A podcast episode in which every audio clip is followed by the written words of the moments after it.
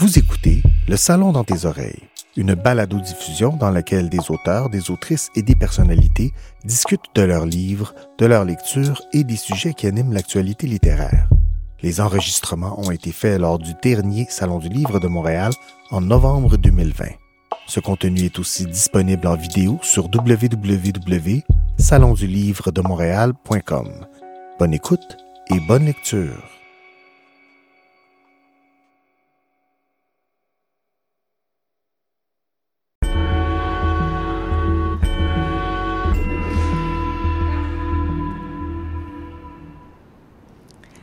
Bonjour à tous et à toutes. Mon nom est Catherine Voyer-Léger et j'ai le plaisir ce soir d'animer une discussion avec trois écrivains autour de la question de l'enfance, autopsie de l'enfance. Cette rencontre a lieu dans le cadre de cette édition complètement virtuelle du Salon du Livre de Montréal et nous sommes en direct du Palais des Congrès. Je vous présente d'abord rapidement nos trois invités. Claude Champagne, bonjour. Enchanté. Claude est écrivain et éditeur. Il a publié plusieurs romans, dont un très grand nombre de romans pour la jeunesse. Oui, entre autres. Et certains romans pour adultes, dont le plus récent, dont nous allons parler aujourd'hui, euh, qui, euh, qui porte sur un enfant. Est-ce que c'est vous? Je ne répondrai qu'en présence de mon avocat. Donc, euh, c'est un roman, mais disons que les souvenirs sont tellement précis qu'on se doute bien qu'il y a des choses qui appartiennent à votre enfance, mais... Mais c'est-à-dire, je pense que la plupart des écrivains euh, s'inspirent de, de, la réalité. Maintenant, qu'est-ce qui reste de cette réalité-là?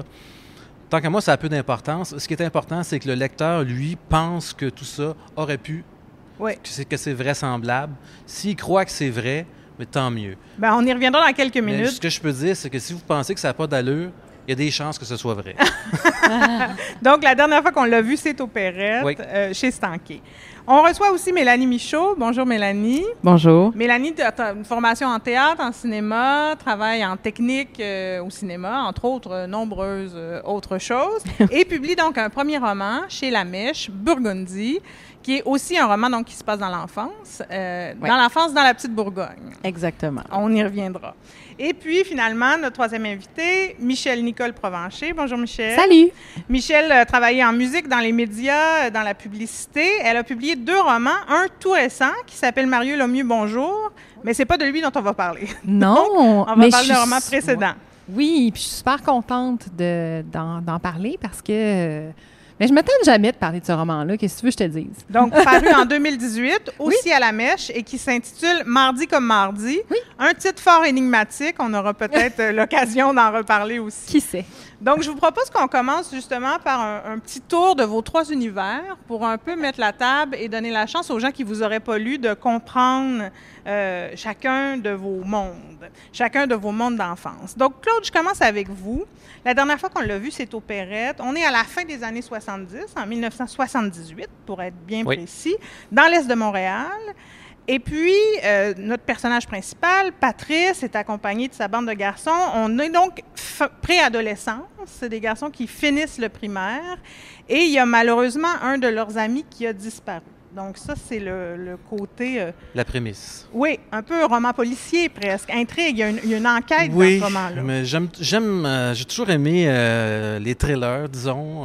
puis c'est, c'est- c'est évident que l'enquête, c'est pas une vraie enquête, c'est des enfants de 12 ans qui se posent des questions, qui dressent une liste de suspects. Puis bon, euh, c'est- un peu secondaire, comme je dis, c'est un prétexte pour parler euh, de l'enfance, des mauvais coups, euh, de la fin de, justement de, l'enfance, le, début de, la- de- de la- de l'adolescence, l'adulte.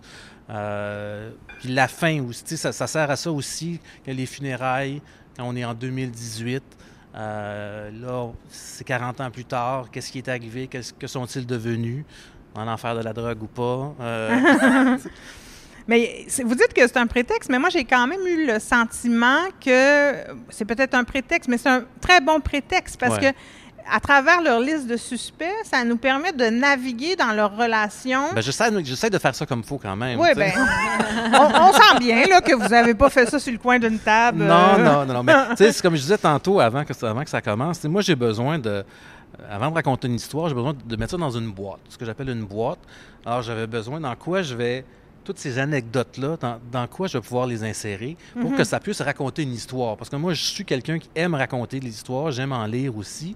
Donc, cette enquête-là, ah, OK, oui, un enfant disparu, tu sais, parce que c'est de toujours un peu, c'est dommage, c'est un drame épouvantable, ces enfants-là qui disparaissent et souvent euh, qu'on n'entend pas parler, qu'on ne sait pas ce qui est arrivé.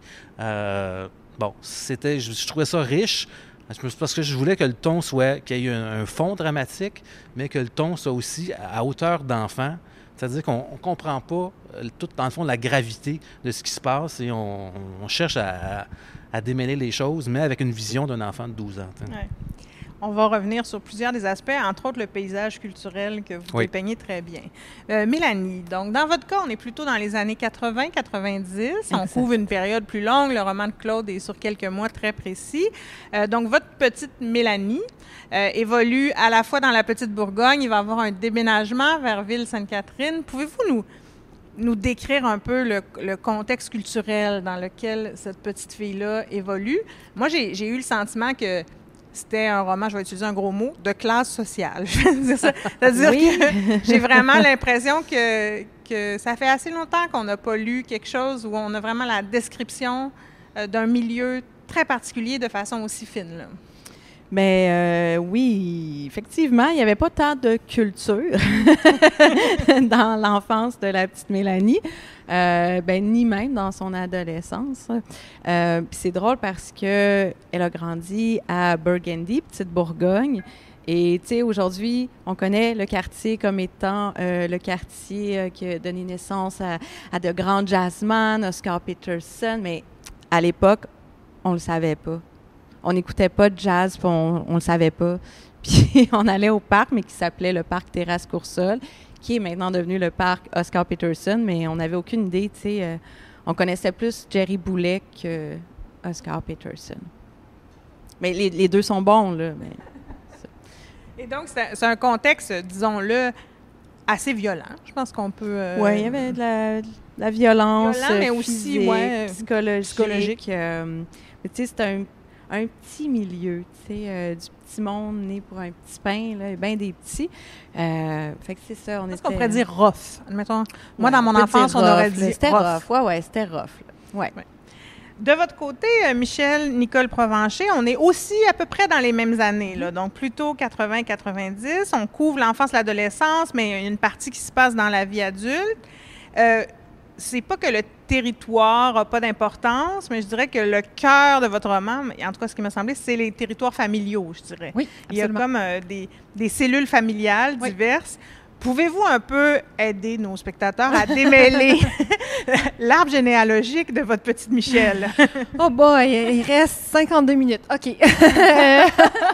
Euh, ben, en fait, euh, euh, le, mon roman est parti d'une prémisse qui est de défaire, en fait, de déconstruire l'idée que ça prend un village pour élever un enfant. Donc, moi, ce que je dis dans mon roman, c'est si tu mets un enfant au milieu d'un village, euh, il y aura beau avoir plein de gens autour de cet enfant-là, tout le monde va penser que quelqu'un d'autre s'en occupe, puis finalement, cet enfant-là va se retrouver tout seul. C'est le, c'est pas que je suis contre cette idée-là, mais euh, c'est ça. En fait, c'est ce qui m'était arrivé. Euh, ma mère est parce que c'est, c'est une autofiction. Là. Je, moi, je, je mens pas, Claude. donc, j'ai été démasquée. Non, mais c'est ça. Donc, c'est moi, ma mère est décédée quand j'étais petite, puis elle m'a confiée à des amis de la famille euh, qui sont devenus mes parents adoptifs euh, sans m'adopter légalement. Donc, j'ai gardé une euh, en fait, jusqu'à euh, il y a quand même une dizaine d'années, j'ai gardé une relation avec ces gens-là et mes deux familles biologiques, soit la famille de mon père, la famille de ma mère. Euh, pour ajouter un peu de fun, j'ai ajouté aussi la famille d'un ex avec qui je suis sortie il y a longtemps, qui était italienne. puis je, je, trouvais ça super intéressant de, de faire cohabiter ces univers-là dans, dans mon roman. Ah oui, c'est intéressant. Je vous écoute. J'avais même pas vu la famille italienne comme étant une autre des branches, mais effectivement, il y a comme un, contraste entre cette petite fille au milieu de plein de familles où personne semble vouloir prendre la responsabilité. C'est assez déchirant, en fait, dans le roman. Et de l'autre côté, la famille euh, du chum ou de l'ex à ce moment-là qui, qui est au contraire un peu étouffante, disons-le. Donc, c'est comme deux extrêmes, en fait. Oui, c'est ça. C'est pour ça que je l'ai ajouté un peu. Euh, euh, un peu euh, par la suite euh, parce que je trouvais ça, euh, je trouvais ça intéressant en fait de voir, c'est ça, de juxtaposer les univers puis de voir le personnage évoluer dans son questionnement à elle par rapport à la fondation de sa famille à elle et sa définition de la famille, de sa famille comme adulte en tant qu'adulte, ouais. Dans, dans chacun de vos livres, euh, ces enfants-là donc, ont des relations avec les adultes, pas uniquement leur famille rapprochée. Euh, Il y a de la famille élargie, une grand-mère, entre autres, qui est très présente chez vous, Mélanie. On a parlé une famille paternelle où il y a l'air d'avoir beaucoup de monde. J'ai pas tout suivi. J'ai pas tout suivi chez Michel. Euh, chez Claude, je pense aussi à des, des figures de professeurs, de directeurs qui jouent un rôle important.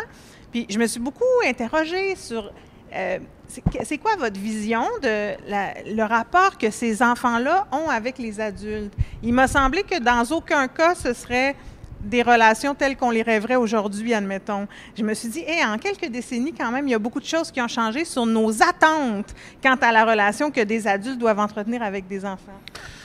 Mais dans mon cas, je pense que je me suis toujours dit que l'école me sauvait la vie. parce que je peux pas dire qu'à la maison, dans mon roman, on n'en parle pas beaucoup parce que c'était pas très présent, la maison. C'était plus. euh, On est vraiment dans des enfants toujours dehors. Là, hein? Je voyais euh, les sais, je enfants me rappelle, montréalais. on a fait, mon père, une année, avait fait de l'argent, puis on avait été en Floride. Et puis, euh, mes parents étaient au motel, puis moi, je me promenais partout, tout seul. Puis même, j'avais inventé le jeu d'aller jouer dans le trafic, mais littéralement, sur les deux lignes jaunes. Puis là, à un moment donné, parce que j'étais resté pris, puis là, les autos passaient, puis je retournais là chaque jour un petit peu. Puis là, je disais, ma mère, c'est bol. Elle sait pas que je suis là. Tu sais, euh, ça a toujours été comme ça un peu. Ils savent pas. En autant que je rentre pour souper, puis même si je rentre pas pour souper, ben écoute, ton, ton lunch est dans, est dans le fourneau. Puis euh, sinon, ben, tu te feras des sandwichs. Puis euh, tu sais. maintenant, moi qui, qui a eu des enfants, c'est là que tu vois, je me, je me rappelle pas qui, qui disait, euh, une journée avec ma fille, c'est comme plus que toute une vie avec mon père. tu sais. Mélanie? Mm. Ouais, ben un peu comme toi, Claude. En fait, c'est la raison pourquoi j'ai écrit ça, c'est que quand j'ai eu mon enfant, qui a 7 ans aujourd'hui, quand, euh, quand je, je le prenais dans mes bras, quand je l'allaitais, je, je me rendais compte que moi, j'allais lui offrir une éducation complètement différente de celle que j'ai reçue. En tout point, tu sais. Puis c'est ça qui m'a marqué. Puis c'est là que j'ai senti tout le poids, en fait, que qu'on porte, tu sais, c'est- plus lourd qu'on pense. euh, L'enfance, l'éducation qu'on a reçue, la façon qu'on a été élevé, le milieu, les personnes, nos parents ou, ou les autres adultes significatifs autour de nous, ça pèse beaucoup plus qu'on le croit. Fait que c'est là, on dirait que ça m'a euh, ça m'a vraiment marqué. Puis il a fallu que je sorte ça de moi, on dirait, pour vraiment faire comme ceci est le passé. Maintenant, c'est comme ça qu'on vit. c'est ouais. Parce qu'il y a vraiment une, une coupure chez moi, en tout cas. Michel? Euh, moi, je m'en suis, en fait, je me suis rendu compte, ben, je, je m'étais rendu compte que de l'époque à la- euh, où je vis, que, voyons, je recommence. je m'étais déjà rendu compte que euh, l'époque où j'ai perdu ma mère était très différente de, de celle d'aujourd'hui. Euh, j'ai même fait une entrevue avec une avocate qui me racontait à quel point euh, les pères de cette époque-là étaient ce qu'ils appellent les Sunday Fathers. Euh, c'est vrai, dans les Wow. années 80, euh, ils appelaient ça comme ça. Il y avait un nom comme ça. C'est vraiment fou. Euh, comment tu sais, la, la place du père aujourd'hui a, a pris vraiment beaucoup d'ampleur. Moi, ce qui m'a vraiment frappé, c'est que à la, à la fin euh, de l'écriture de mon roman, quand j'étais dans les dernières révisions, j'ai une de, mes amies très proches qui est décédée. Elle avait deux enfants, dont un qui avait euh, une qui avait l'âge que moi j'avais quand j'ai perdu ma mère, et je voyais tout ce qui s'organisait autour de cette famille-là, euh, notamment toutes toutes les ressources psychologiques qu'on a aujourd'hui. Euh, tu sais, Ouais. c'est fou. Moi, je me souviens à peine d'avoir vu des psychologues quand j'étais petite. Mhm. Euh, là, j'ai pas d'enfant, mais je suis enceinte. Euh, et déjà, le chum... et déjà, le chum... euh, Il fallait que je le plug, là, parce que sinon, j'ai juste l'air grosse. En tout cas, c'est pas vrai, c'est pas vrai, c'est une blague. Euh, bref, euh, tout ça pour dire que euh, j'ai tellement pas l'air grosse. En tout cas, peu importe. Euh, le chum m'a déjà fourni un psychologue. Mhm. Wow. Euh, tu sais, ouais, ils sont vraiment... tu sais, Ton c'est- enfant? C'est comme ça. Pour ton enfant, il a fait un shit, lui. en- Claude, Oui, ok, on continue. je vous raconte des choses vraiment intimes, là. Euh, mais sans blague, le CHUM, tu sais, ils sont, sont équipés. Aujourd'hui, on est équipés. Ouais. Euh, euh, Puis, tu sais, je m'en vante. Je suis comme, mon Dieu, le service, le suivi psychologique. Tu sais, je, je sais pas à quel point la pandémie affecte ça, là, parce qu'il y a comme pas grand monde dans l'hôpital. Puis, euh, peut-être qu'ils prennent plus soin euh, des gens. Je- je- J'en ai aucune idée, mais je suis comme, je suis vraiment impressionnée. Mais on est mieux outillés aujourd'hui. À, à- à Vraiment. l'époque, on était des enfants tellement laissés à eux-mêmes. Ça n'existait pas, oui, ça, ça l'a aidé. On est probablement plus autonome. C'était la rien, parce que c'est pas vrai pas tout. Mais on Continue, était vraiment laissés à nous-mêmes. C'était pour les fous, les psychologues. Ouais, Tellement, absolument. c'est tout. C'était pour les fous, parents fallait pas aller voir toujours, les ça, là. psychologues sont Hey. plus fous que les fous. Une phrase très présente dans mon enfance, tu sais. Mm. Donc, euh, c'était, c'était- fallait éviter ça, le soutien psychologique. Ben oui. Tu sais, je me rappelle, il y avait, nous, on, il y avait deux écoles dans le quartier. Il y avait notre école à nous qui était un peu classe moyenne et oui, moins, euh, ouvrier. euh, puis, tu avais l'autre école, Guillaume Couture, qui était plus HLM, disons. Et à un moment donné, euh, il y a un des élèves qui a été transféré de cette école-là parce qu'il n'en voulait plus, je suppose, qui est, qui venu à notre école. C'était la première. Puis là, lui, il garochait les chaises. C'était un cas, un particulier. mais c'était le seul. C'était la première fois qu'on voyait quelqu'un agir comme ça. Tu sais, puis ma blonde est prof, puis je lui dis aujourd'hui, on dirait que ça s'est multiplié. Je ne sais pas si c'est les micro-ondes, les cellulaires ou quoi, mais euh, il y a de plus en plus de, de- de besoins. Mais à notre époque, tu sais, c'était reste tranquille dans le fond de la classe, puis dérange pas. euh. Oui, moi, pour se débarrasser de moi, bon, officiellement, c'était pas la version officielle, mais ils m'ont fait euh, passer une année. Ah ouais. Ils ont Wow. fait comment, là, euh, tu t'emmerdes, là, on va te faire passer une année. Mais tu sais, sans. Tu sais, quand je regarde, je sais pas, je regarde ça, c'était une drôle, c'est un drôle de plaster, tu sais. Mais je suis contente parce que j'ai fini plus tôt. Quand, mais- quand on lit votre livre, puis là, je ne vais pas présumer de ce qui revient à votre histoire ou pas, mais c'est vrai que ce qui, ce qui surprend euh, tellement, c'est que cet enfant-là a une famille. Elle a un père, d'abord, qui est bien vivant. Elle n'est pas, elle est Oui, pas Il orpheline. est toujours vivant. Puis, il y a, il y moment, plein de tantes et d'oncles On et de grands-parents. Et malgré ça, il n'y a personne dans cette famille qui peut la prendre au moment où la mère Ouais. décède. C'est troublant quand même euh, de, de- de l'extérieur. Oui, en fait, c'est pas exactement comme ça que ça s'est passé. C'était vraiment la volonté de ma mère. Et quand une personne meurt, euh, il y a quelque chose qui devient extrêmement sacré autour de cette personne-là. Euh, C'est-à-dire que la volonté de ma mère, c'était c'était le bout de la marde. Tu sais, je veux dire, ma mère, c'est une femme, tu sais, elle est morte à 36 ans, c'est une femme, euh, tu sais, super aimée, charismatique. Quand elle a dit, ma fille s'en va dans cette famille-là, tout le monde s'est assis. Il y a personne qui a osé la contredire. Tu sais, c'était... C'était tellement un moment intense que c'est pas que personne voulait me prendre parce que, je veux dire, regardez-moi, je suis extrêmement charismatique. Euh, mais c'est. euh, non, non, mais je veux dire, c'est pas ça. Mais c'est c'est ce, que les- c'est ce que mes parents adoptifs ont essayé de me faire croire pendant des années, puis c'est ce que j'ai cru pendant des années, mais maintenant que je suis plus vieille, je me rends, je me rends bien compte que, tu sais, il puis il y a, il y a des, euh, des oncles, des tantes qui m'ont dit, nous, on a essayé de te prendre, ça n'a pas marché, tu sais. Euh, Mon père a essayé de, de, de, de ravoir ma garde, tu sais, il y a eu plein de choses comme ça que j'ai su vraiment plus tard, mais, mais oui, euh, personne, euh, c'est ça. C'est une chose intéressante de vos trois livres qui les réunit. Puis euh, ce que dit Michel nous amène là, c'est que euh, vous n'avez pas choisi le narrateur enfant. C'est-à-dire que vos, vos, vos personnages sont des enfants, mais il y a toujours une distance. Il y a, une, il y a un- soit un retour vers le présent, donc un, un adulte qui jette un regard sur, je pense à- aux scènes au salon funéraire, par exemple, donc où chaque personne qui croit, que Patrice croise euh, il jette un, un nouveau regard, en fait, Oui. sur tout ça, parce qu'évidemment, en vieillissant, on prend de la distance par rapport à tout ça. Euh, c'est des choix intéressants, je trouve. Ça permet une espèce d'aller-retour dans les perceptions entre évoquer, on se rappelle comment on se sentait, qu'est-ce qu'on ressentait, puis une espèce de rationalité d'adulte qui permet de prendre une distance par rapport à des perceptions qui, évidemment, sont parfois un peu distorsionnées. moi, j'ai choisi que le- la majorité quand même du roman se passe en 1978 avec la vision d'un garçon euh, de 12 ans en tentant, avec, par des effets de langage, de recréer euh, cet âge-là, cette mentalité-là, cette vision-là et aussi cette époque-là par des choix de mots, euh, par le vocabulaire. Et c'est aussi 40 ans plus tard, le personnage a 52, c'est quelque chose comme ça.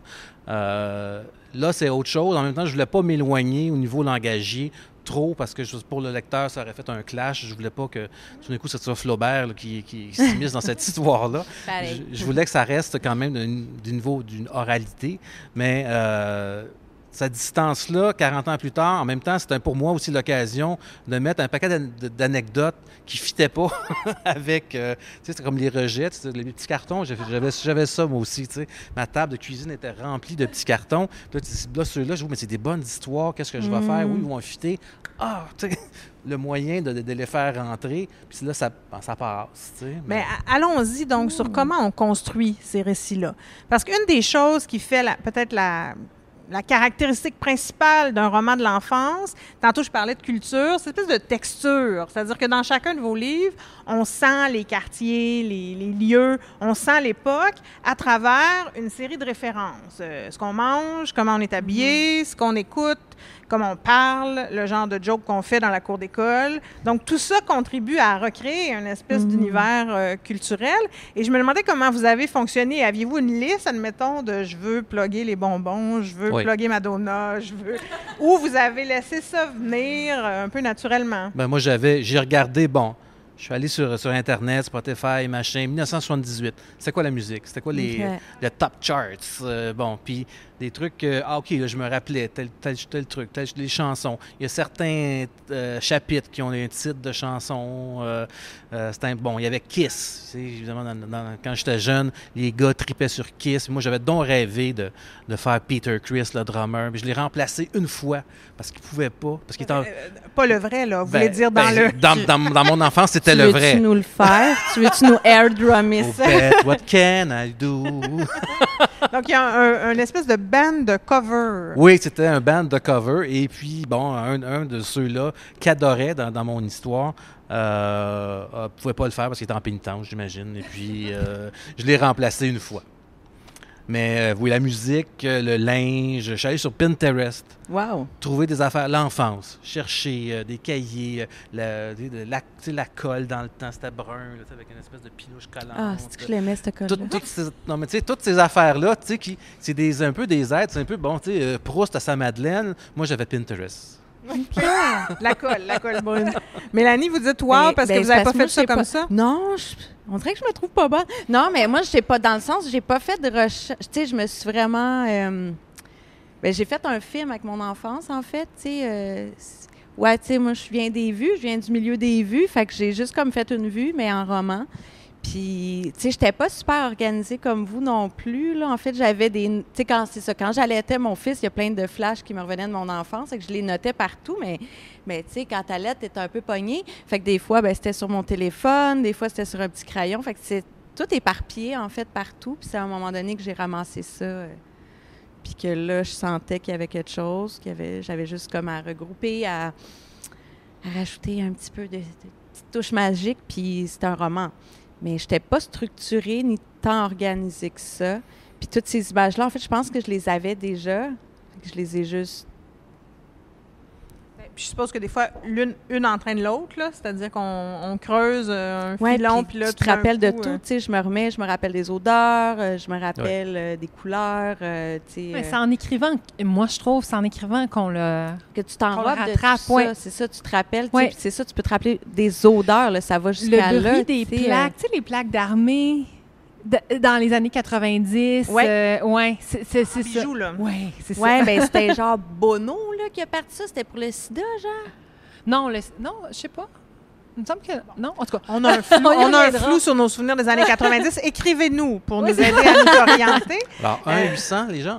on n'a pas parlé de télévision parce que ça aussi, c'est présent dans plusieurs de vos livres. Les émissions qui jouent, qui accompagnent la vie. Euh, euh, ou, la télé qui accompagne juste trop la vie chez Mélanie. Mais ben, euh, moi, pour moi, la télé, c'était le symbole de la solitude. C'était mon sous-sol, hmm. c'était le rêve de la fuite, c'était aussi le rêve de tu sais, euh, la famille de mon père, surtout, est super glamour. Euh, tu sais, c'était, c'était euh, le, le rêve aussi de, de, de- de faire partie de mes familles qui sont un peu plus... De euh, traverser l'écran pour aller. Ouais, tu sais, puis la famille de ma mère, tu sais, à Montréal, ma, ma cousine allait à la Face, c'était cool, tu sais, c'était tout le... c'est ça, le d'atteindre la famille que- qui, qui était ma famille biologique finalement, tu sais. Oui, la télé? Ben, c'est drôle que maintenant, ça soit mon milieu parce que quand j'étais enfant, ben, je l'haïssais, tu sais, en fait, parce qu'elle était trop présente. En fait, elle, prenait la place que moi, je voulais, en fait. Je voulais que mes parents me regardent comme ils regardaient la télé. Je, voudrais je voulais qu'ils prennent, prennent le temps de s'asseoir avec moi comme ils prenaient le temps de s'asseoir euh, devant Guy Mongrain, tu sais. Euh, fait que j'haïssais la télé, puis c'était toujours trop fort, trop présent. La télé, maintenant, euh, euh, maintenant c'est mon Comment la télé est, est tellement importante que des fois, il n'y a, pas assez d'argent pour, pour bien Ouais, manger, ouais. mais mais il y a le câble, par exemple. Ça, euh, Ouais, ouais. Mm, mais Toujours c'est le vrai. câble chez nous. C'était- Incontournable. sais, Ouais. Mais c'est vrai ce que Mélanie dit parce que euh, je trouve que euh, moi, ça me fait capoter euh, que les gens euh, parlent des téléphones puis des médias sociaux comme si avant, il n'y avait pas la télé. Hey, moi, je me souviens, on n'a jamais mangé en parlant chez mes parents Non. adoptifs. La télé était ouverte, mon oncle regardait la télé, puis C'est that's ça. it. Nous autres aussi, c'était comme fort. ça. Ouais. Oui. Je trouve ça- ah, C'est vraiment fort. Une fois, je oui, me mais on n'en était pas conscient. C'était Oui. ma fête, puis je me suis levé, j'ai osé. Je- J'ai fermé la télé pendant les Un nouvelles. héros. Et Mais là, je dis, ah ouais, chantez-moi bonne fête, c'est bon. Puis là, ça a fait bon, OK. On va... qu'on voulait de l'amour quand même. Là? Tu sais, Puis, c'était coup, ça a été ça. Mon père s'est levé, il a rallumé la télé, puis euh, tu l'as eu, ta shot? là? Ah, ah. Mais, c'est- mais c'est vrai que c'est troublant parce qu'aujourd'hui, on parle beaucoup de ça, contrôler les heures d'écran et tout ça. Et moi, je me dis, moi, j'enregistrais les filles de Caleb sur un VHS, puis je leur ai écouté en boucle jusqu'au jeudi suivant. C'est non-stop. J'ai fait mes devoirs devant la télé. Mais mon sais, enfance Ovila aujourd'hui. Pronovo, je veux dire. Ben oui. Puis personne ne fait ses devoirs devant la télé. J'imagine que ça se fait plus. Moi, ma fille est trop jeune, mais j'imagine qu'on fait plus ça aujourd'hui. Je sais pas, mon fils, c'est trop jeune. Ah, ben là. Écrivez-nous. Est-ce que les enfants font leurs devoirs devant la Ben, télé? ma fille, elle a 18 ans, puis euh, elle écoute Gilmore Girls en boucle. C'est comme ça, c'est comme ça, doudou.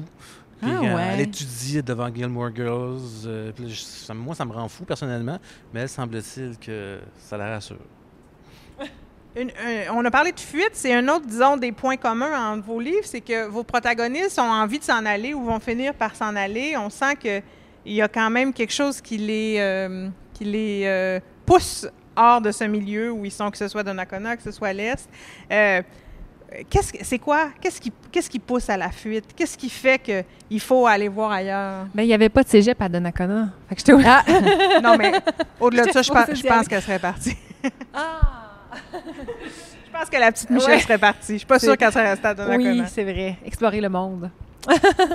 Euh, non, vas-y, Mélanie, t'a- t'avais l'air sur une lancée. Ah non, j'ai juste tout le temps l'air sur une lancée. c'est le café. Non, euh, ben, ah, moi, c'était clair. Ben, je voulais quelque chose de mieux. Je, tu sais, elle était pas prétentieuse, là, la petite Mélanie, là. Aujourd'hui, oui. Mais à l'époque, non, mais c'était juste qu'elle rêvait quand même de mieux. à- je voulais pas, je détestais euh, Petite Bourgogne. Mais quand ils partent pour Ville-Sainte-Catherine, Quand ils partent pas pour vraiment mieux, en Non, j'ai tout le temps détesté. Puis je déteste les deux. Tu sais, je déteste ce quartier-là de Montréal et je déteste la banlieue. Tu sais, je non, j'haïssais ça dès que je suis allée au cégep, euh, je suis déménagée. Puis euh, non, c'est fini pour moi. Je retourne pas, moi, plus là. l'atmosphère du petit, le mot petit. Ouais. C'est Ouais. né pour un petit pain, petit, une belle petite jupe, on va faire un petit souper, on va faire Ouais. un petit verre. Manon Petit Guy, J'avais l'impression que tout, tout le temps Tout était moi, petit. c'était On n'avait pas le droit à, Pour à- qui tu te des prends, rêves de grandeur, d'être grand. ça. Mon père m'a dit que je faisais, je te faisais le fanfaron parce que j'essayais de parler de d'autres choses. Ouais. En même temps, c'est pas de leur faute parce que mes parents, ils ont- ils ont- ils m'ont donné ce qu'ils pouvaient me donner. C'est des gens qui n'avaient pas beaucoup d'éducation, mais qui avaient. Ma mère avait quand même du cœur, puis Ben euh, oui. etc. tu sais. Mais euh, il a fallu que j'aille chercher ça ailleurs. C'est pour ça que quand je disais tantôt, l'école m'a sauvé la vie. Mais c'est là que j'ai rencontré euh, des professeurs qui m'ont dit Hey, toi, t'es bon. Toi, tu pourrais faire ça. Ouais, Euh, ben découvrir les arts, d'autres ça a choses, tellement les ouais, arts, comme pour moi, je suis comme OK, mais ceci existe, on a le droit de faire ça. ouais. Euh, je veux faire ça, tu sais. C'est sûr que Mm. peut-être nos parents nous prenaient pas au sérieux parce que c'est pas leur milieu, puis parce qu'ils Ah, ça a ils été nous long, hein. aussi d'une certaine ouais. façon. Ils voulaient pas qu'on qu'on se plante, mais donne-moi la chance de me planter. S'il te plaît, ça va Ouais. déjà être mieux que ce que je vis, tu sais. Ah, moi, je Ouais. remercie ma prof de secondaire 4, je pense, Nicole Méalin. Elle, elle trouvait que j'écrivais des beaux poèmes. C'était poche. Mais, Mais elle m'a encouragé, tu sais. C'est comme. euh, il y avait quelque Ouais. chose sûrement, là. Il devait être bon par rapport à ce qu'elle avait la ça. chance de Peut-être par rapport depuis, euh, aux autres, là, un peu, Ouais. là, mais tu sais, par rapport à ce que moi, je, je les garde précieusement. Quand Ah je suis oui. bien déprimé, là, quand je suis bien déprimé, j'ouvre ça, puis je suis mort de rire. Tu vois que tu t'es amélioré puis t'es comment? Ah, oui, il y a de l'espoir, Mais c'est drôle parce que moi, je trouve qu'il y avait quelque chose, quand je relis mes affaires d'adolescente ou de quoi, je trouve qu'il y avait quand même. L'essence est un peu la même. Je trouve qu'il y a quelque chose qui est Ben, oui. que j'ai Ah, moi, j'ai tout jeté. J'avais trop honte. Mais oui, mais moi aussi, j'ai honte, là, tu sais, mais je sais que je suis. Tu sais, mon écriture s'est améliorée, tout ça, mon style. Mais il y a quand même quelque chose. En tout cas, Il y a des histoires que je trouve qui sont moi. restées, Ouais. que je dirais qu'ils font partie de, de ma mythologie personnelle. tu sais. Des histoires que j'ai inventées, des personnages qui ont été créés à tel moment donné de mon existence dans la jeunesse, qui sont restés, qui reviennent fréquemment. OK. Euh, je dirais pas comme Mais- le- le- le- les personnages de films d'horreur, là, mais il y a quelque chose de ça. tu sais. Moi, Oui, je le Michel? vois pas. Je le vois pas tellement comme de la fuite, euh, mais plus comme euh, c'est ça grandir aussi. Tu sais, tu vas au cégep, euh, tu rencontres d'autres mondes, euh, je sais pas, tu élargis ton cercle.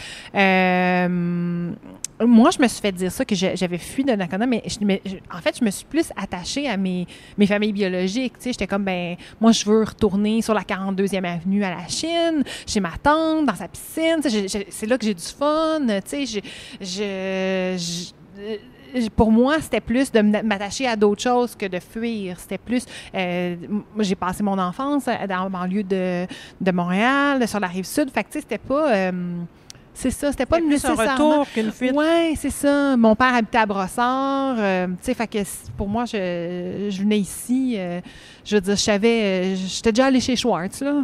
C'est ça. Mais moi, j'adore ça, retourner dans l'Est, mais je suis content de m'en aller. C'est- Ouais. C'est tout ce que je Ouais. peux dire. Ouais, ouais.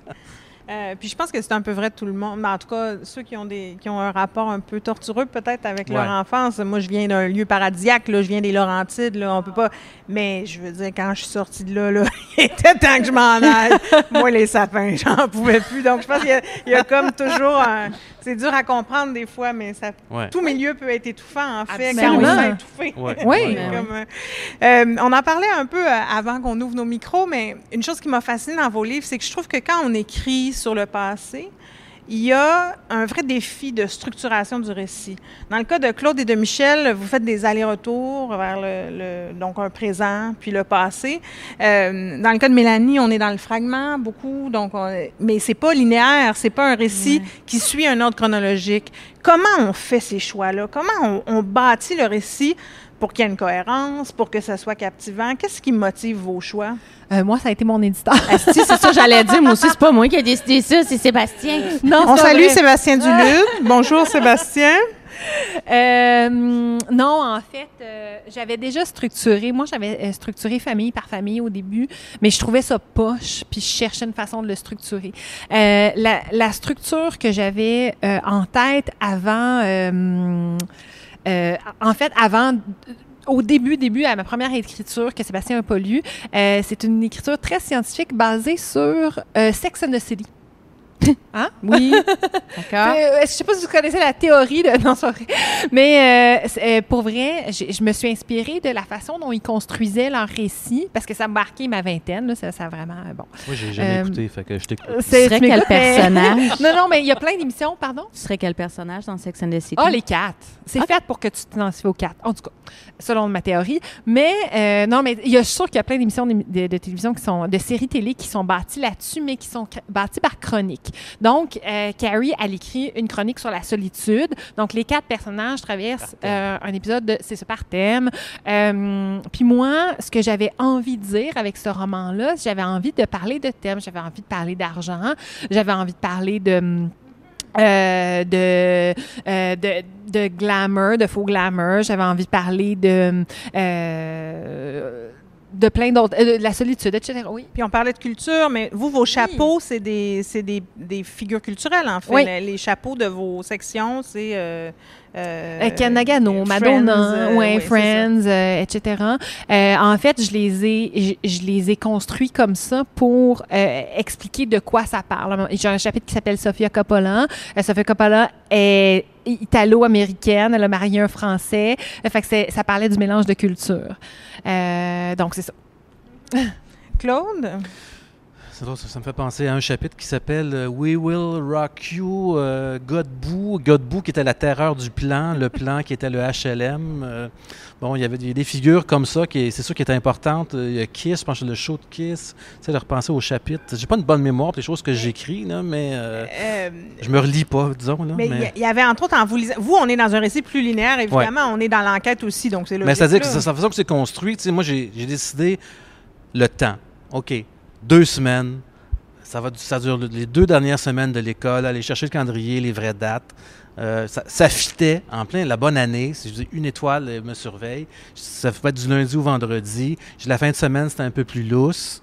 Quand est arrivé l'été, la fin de l'année, tout d'un coup, c'était plus à la journée parce que le temps s'étire l'été. Mm. On est en vacances. ça se terminait par juin, juillet, août. Et là, il n'y a plus de, de, marqueur de temps euh, à, ce moment-là. Mais il y a l'enquête aussi, le, principe 24, là, où, euh, tu sais, 24 heures chrono. Euh, chaque jour, lundi, mardi, mercredi, lundi après-midi. je trouve que c'est des marqueurs de temps aussi qui sont efficaces, qui, donnent l'impression au lecteur de, lire un trailer, alors que dans le fond, bon, c'est juste une histoire de TQ. puis, puis, comment on choisit combien on fait de retour vers le présent? C'est-à-dire que là. C'est elle, ben, encore là, c'est toujours le principe des petites cartes. Tu fais, il y a des choses dans lesquelles je veux parler, euh, des lieux, des personnages, des histoires, des anecdotes. Puis là, je dis, bon, qu'est-ce qui va fitter là? Fait là, j'étendais ça comme ça. Puis c'est un peu le, ça, c'est un peu le premier jet toute ton histoire est devant toi, puis tu dis bon ben euh, je peux prendre cela, je vais le mettre là, je vais le mettre là, faut que tu bouges un peu tes cartes, puis euh, là tu dis bon voilà, là j'ai mon premier jet qui, qui, qui est pas écrit, mais en tout cas le squelette est assez solide, même si au cours d'écriture, le début, j'aimais pas ça, il y a quelque chose qui m'achalait, c'était pas ça. Puis finalement, j'ai comme tout j'ai changé des affaires de place. Puis ça, j'adore ça, faire ça. C'est euh, parce que quand tu es rendu là, c'est que ton histoire est solide. C'est comme un travail de mayonnaise. Là. Oui, j'aime beaucoup. J'aime beaucoup plus réécrire que écrire dans le fond. Ah, ça, c'est rare quand même qu'on entend dire ça. Non? je suis pareil. Euh, en fait, c'est ma déformation. J'étais chargée de projet avant de. J'étais gestionnaire en, marketing culturel avant d'écrire. Puis euh, moi, j'ai besoin d'un deadline, j'ai besoin de travailler, j'ai besoin de sentir que je fais quelque chose. Puis quand tu écris, tu sais, quand tu écris ton premier jet, c'est comme, t'as pas vraiment de deadline, tu, je sais pas. Euh... Parce que moi, j'ai un plan, puis tu sais, je me dis, bon, j'essaie d'avoir un, nombre de mots par jour plus ou moins objectif. Euh, même si je le rencontre pas, ben, demain, j'en ferai plus. Oui, c'est la euh, satisfaction aussi de relire quelque chose, puis tellement mieux, que. il y a moins de fautes. Oui, c'est, ça. Ça pourrait être éternel, en même temps, il faut lâcher prise. Là, Mais euh, j'adore ça. J'ai l'impression que ça devient mathématique à ce moment-là. Mm. Puis là, c'est quelqu'un d'autre qui s'empare de mon livre. Puis là, c'est comme si je faisais le travail d'éditeur, finalement. Euh. Donc, Mélanie, je le disais, votre livre est en fragments, euh, des, des, chapitres assez court, je ne sais même pas si on peut dire des chapitres, des fragments. Puis, mais il n'est pas linéaire. Il aurait pu l'être, mais il y a des allers-retours. À un moment donné, on s'en va à Ville-Sainte-Catherine, on revient vers la petite Bourgogne. Comment tout ça a été construit? Ben c'est ça. Euh, écoute, moi, j'avais fait ça un peu de façon chronologique, toutes ces petites anecdotes-là, de l'enfance, l'adolescence. Puis, c'est ça, c'est euh, Sébastien euh, c'est la maison d'édition qui a vraiment apporté un travail. Tu sais, moi, j'ai toujours dit que moi, je suis bien bonne pour inventer des histoires, mais euh, faire un livre, c'est quand même la job de la maison d'édition. Puis c'est ça que Sébastien a fait. Puis c'est lui qui a fait comme ça serait le fun que ça soit mélangé. Puis là, j'ai essayé, moi, d'être structuré comme eux autres. J'ai fait des petits cartons avec chacun des titres de mes chapitres. Puis là, j'ai pitché ça dans les airs de même en me disant peut-être la vie, la chance. Puis je l'ai ramassé, puis ça marchait pas pantoute. fait que j'ai, je sais pas, on a gossé un peu, moi, puis Sébastien, puis maintenant, on a, on a trouvé, tu sais, euh, ensemble. Mais ouais, c'est lui, tu sais, qui a fait de cette histoire-là un livre aussi, là. Euh, je ne suis pas, si structurée, moi. Genre, j'ai pas. Euh, mais je pense pas qu'il y ait, en tout cas, pour en J'en ai besoin. Il n'y a pas de structure, je vois la seule façon de faire. C'est ça, c'est sûr qu'on on en a besoin de structure, sinon, euh, sinon ça donne des romans en poche, on le sait très bien. Mais je suis moins bonne, euh, moins d'expérience, peut-être, je sais pas. Peut-être que. T'es-tu meilleure à ton deuxième? Euh, ben, mon deuxième est plus linéaire. Euh, je l'ai brisé puis je l'ai refait. Euh, mais moi, avant de faire, avant d'écrire mon roman, j'ai fait l'INIS, euh, où la structure, c'est c'est à peu près la seule affaire que tu apprends. Là. Ouais, Euh. Fait que on dirait que je l'ai fait en réaction, peut-être. Euh, C'est pour ça que j'ai brisé ma structure. Euh, Hmm. Puis après ça, ben non. Je- pour ceux qui ne connaîtraient pas ça, qui est une école de scénographie. C'est C'est tu Scénarisation. Moi, fait. c'est Tu l'as en scénarisation. Moi, j'ai fait l'école nationale Oui, théâtre surtout en quand tu as. Jeannette Bertrand comme prof, je te Ouais, dirais. mais tu sais, on, on veut que tu, tu sais, on, on te forme à écrire de telle façon. J'imagine Oui, que les c'est ça. gens qui, qui ont fait l'UCAM ou whatever, tu sais, aussi, ils ont Ouais. appris avec tel prof, telle façon de Mhm. penser. Puis ça paraît parce que leurs livres se promènent dans cet univers-là. Ils sont encarcanés encore un petit peu de- dans, dans cet univers-là. Alors que des auteurs qui ont peut-être moins fréquenté les, les écoles euh, sont peut-être un style plus libre.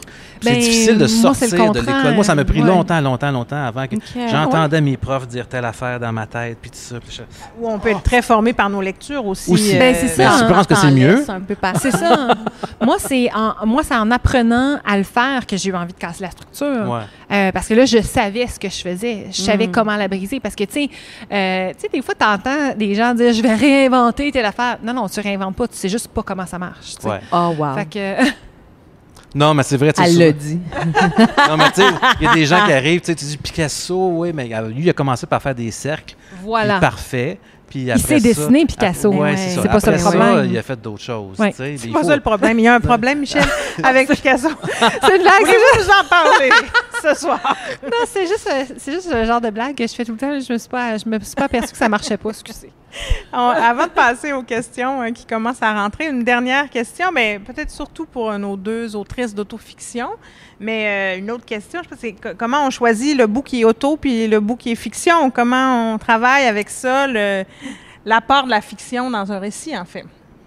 Euh, ben moi, en fait, deux choses. Premièrement, je me suis fait euh, prééditer par un, auteur qui s'appelle euh, Ralph Elawani avant de, de- de se mettre à la messe.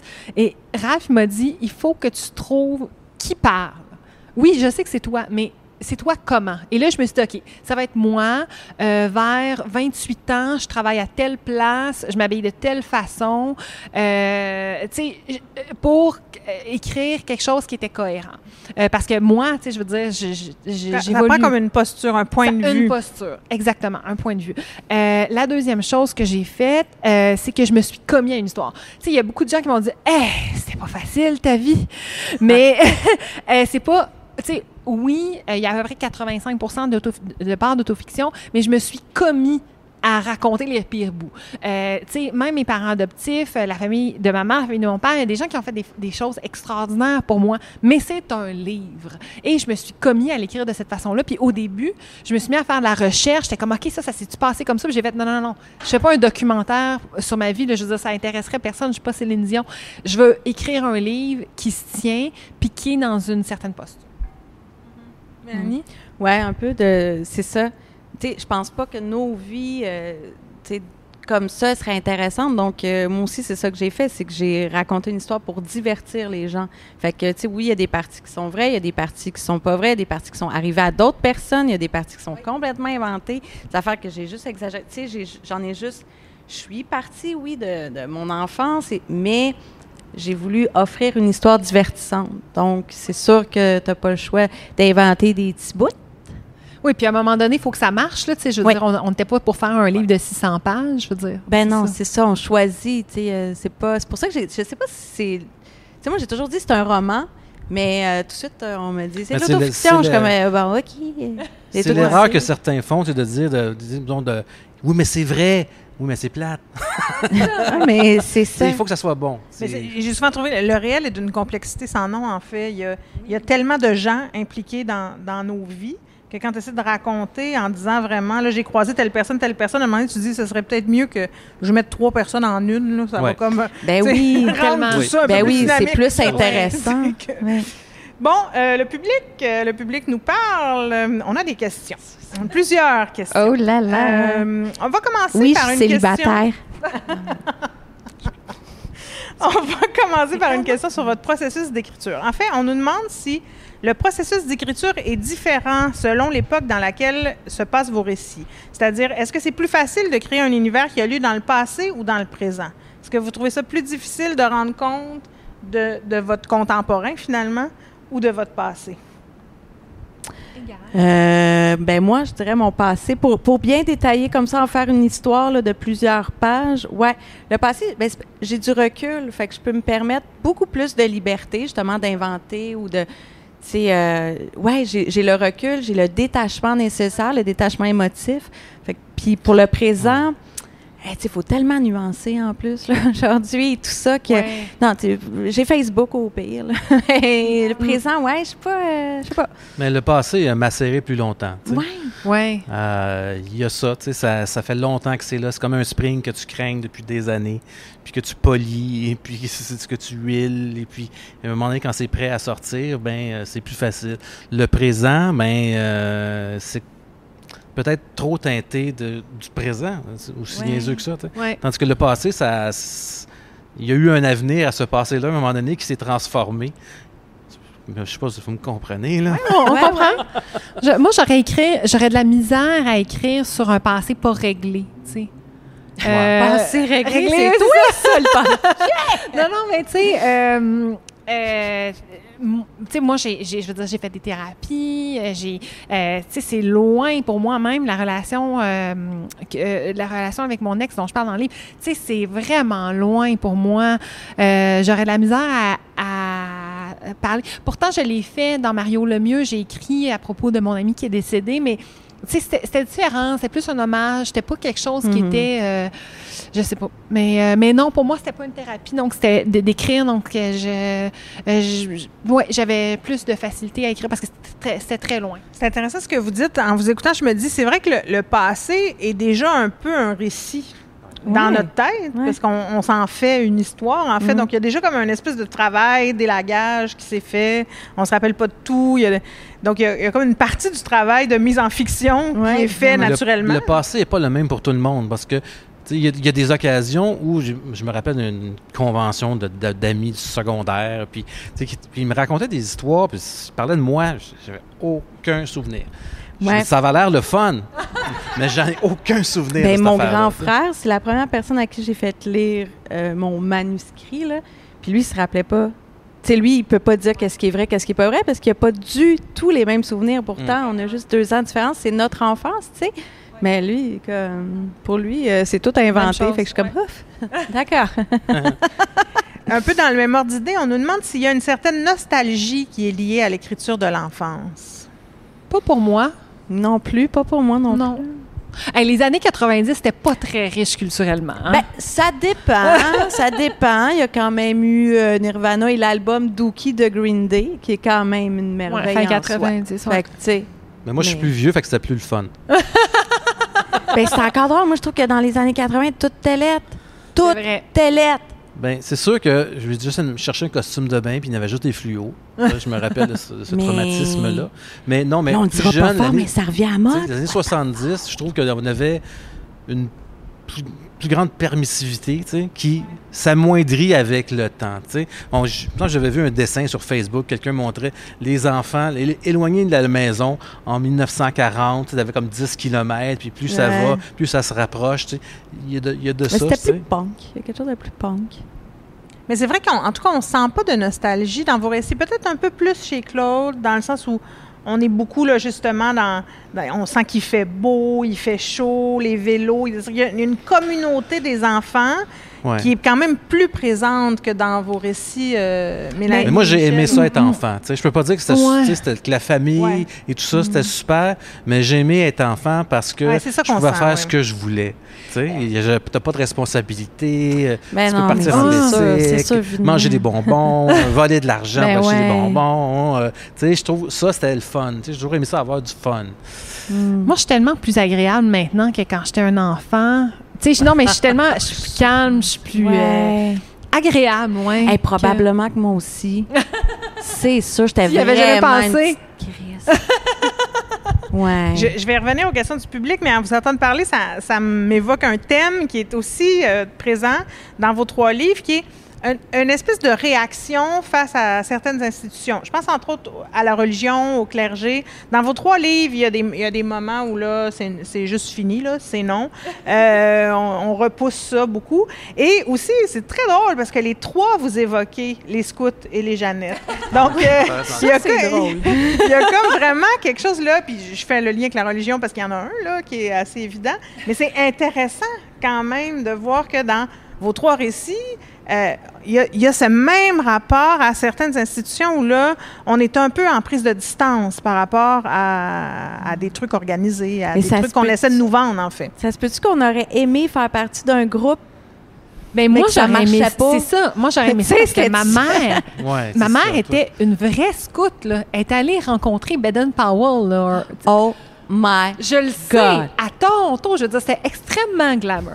Euh, mon Dieu, j'ai dit le mot glamour après 70 fois. Euh, j'espère qu'il n'y a personne qui fait un jeu de shooter à la maison. Bref, euh, non, c'est ça. Mais moi, c'était un symbole chez ma mère qui était qui était vraiment important. Puis quand on parle de ma mère, on me parle de Ah, ta mère était d'un scout, elle était chef elle, était, elle, elle adorait ça. tu sais, moi, apprendre à faire un nœud, je veux dire, je vois pas à quoi ça sert, mais elle, a trippé. Fait que c'est plus cette. Euh, Moi, si toi, tu étais obligé, puis tu sais, t'as pas aimé ça, moi, c'est justement si on m'avait obligé, je trouvais ça, tu sais, les règles, on parlait tantôt, tu sais, traverser le cercle, les règles, il faut avoir du fun dans ce cadre-là. Non, non, non, non. Hmm. Bon, l'été, moi, je jouais au baseball dans, une ligue organisée, mais euh, sinon, euh, tu sais, je me promenais en bicycle, on avait une piscine, je me baignais dans la piscine, puis on jouait au soccer, on jouait, on jouait, on jouait. Pour moi, l'été, c'est le, le, jeu éternel. Tu sais, il n'y a pas mais être obligé de, Il y en avait des amis qui allaient au camp de jour. Des fois, j'allais voir, parce que j'avais la chance que ma mère, ma mère euh, travaillait pas, avait trop d'ouvrages à la maison. Puis, euh, tu sais, euh, j'allais voir des fois les amis, ils me laissaient jouer, mettons, de temps en temps au drapeau avec eux autres dans le cours d'école, dans leur camp de jour. Puis, mais je trouvais qu'ils faisaient pitié, ça avait l'air. oui, mais jouer avec des règles, c'est vrai que moi non plus, j'aimais pas ça. Non. Non, j'ai jamais pu euh, suivre des cours très longtemps. Tu sais, j'ai essayé la gymnastique, j'ai toffé un cours, j'ai essayé les Jeannettes, j'ai toffé 45 minutes, j'ai, tu sais, non, ça marche Il y a quelque chose là-dedans aussi, dans le fait de déconstruire des histoires aussi, de ne pas vouloir jouer avec les règles. On est une bande ah, d'anarchistes. Peut-être.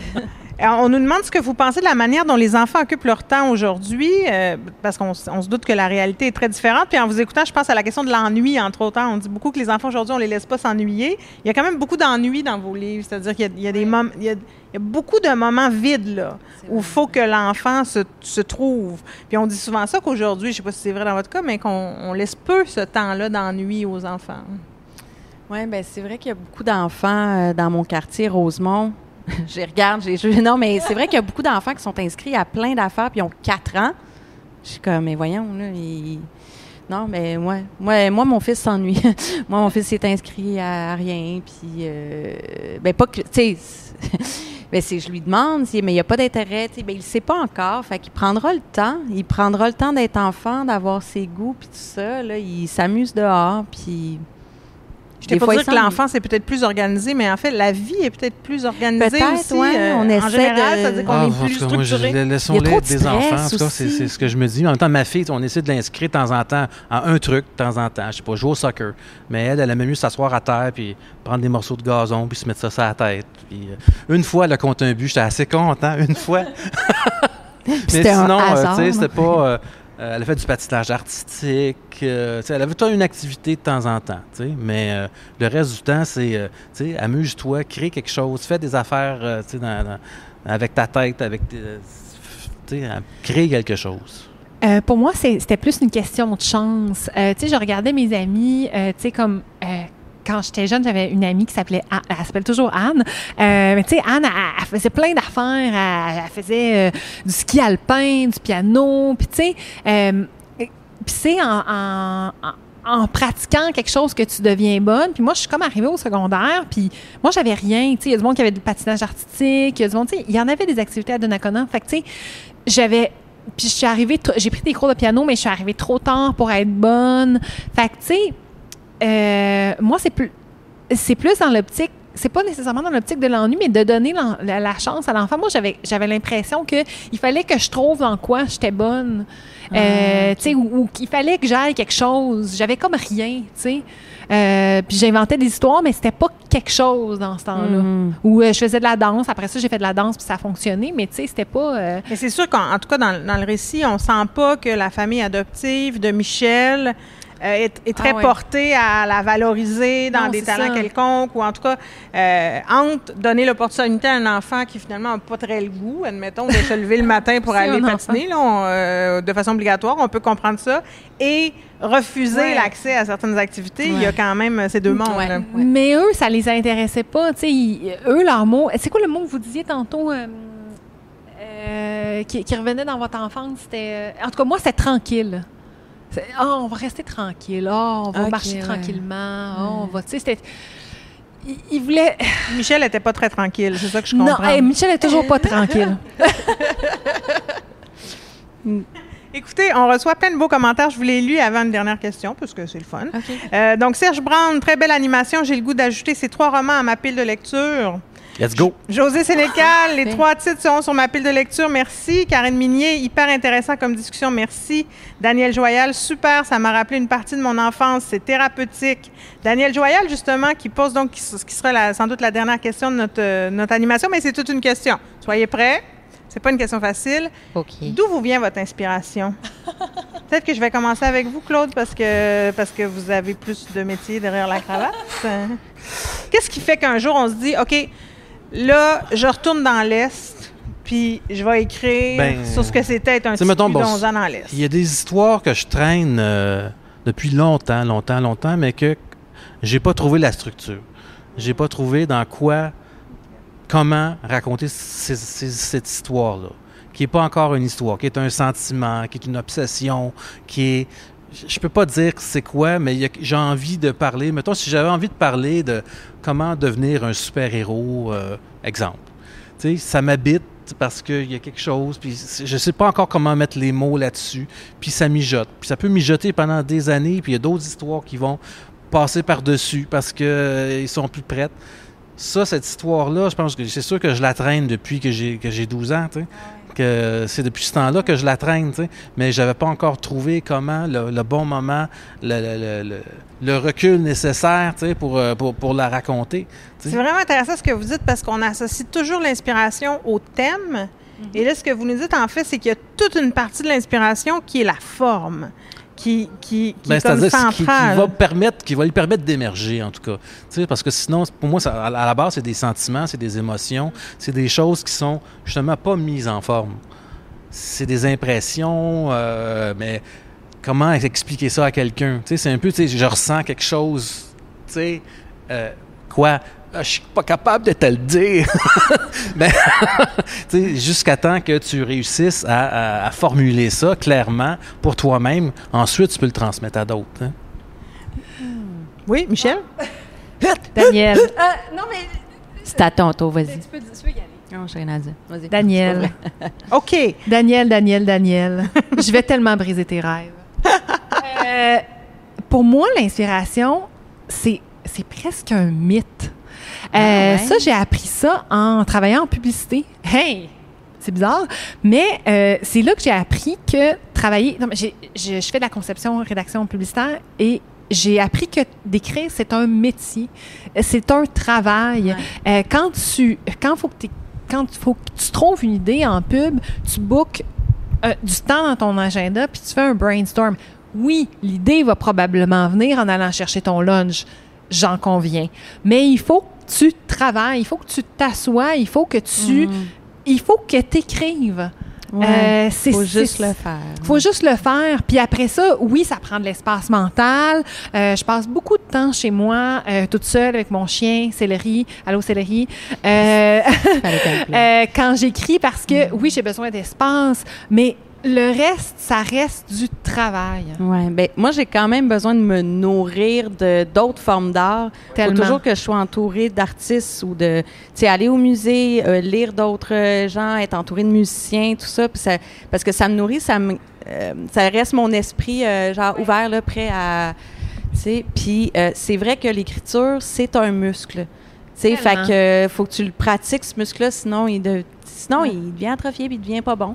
Fait que, tu sais, c'est vrai d'écrire tout le temps, même si c'est juste un statut Facebook ou c'est Oui. juste comme euh, n'importe quoi, tu sais, de juste écrire tout le temps, même si je le jette après, la plupart du temps, euh, ce que j'écris, c'est pas bon, là. je veux pas montrer ça à personne, mais faut pas, faut pas qu'il meure.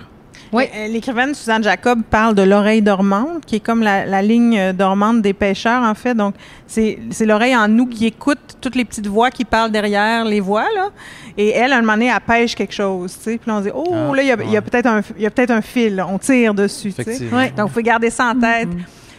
Écoutez, cher public, merci tellement d'avoir été là. Ça a passé trop vite comme toujours. Je remercie mes invités. Claude Champagne pour le livre. La dernière fois qu'on l'a vu, c'est au Perrette. Mélanie Michaud pour le livre Burgundy. Et euh, Michel Nicole Provencher pour le livre Mardi comme mardi. On n'a toujours pas dit c'était pourquoi Mardi comme mardi. Allez le lire, allez le lire, vous n'avez pas le choix. Euh, restez en ligne, il y a une prochaine animation qui s'en vient dans une demi-heure autour de l'impact du mouvement queer dans la littérature québécoise. Bonne soirée, bon salon du livre virtuel.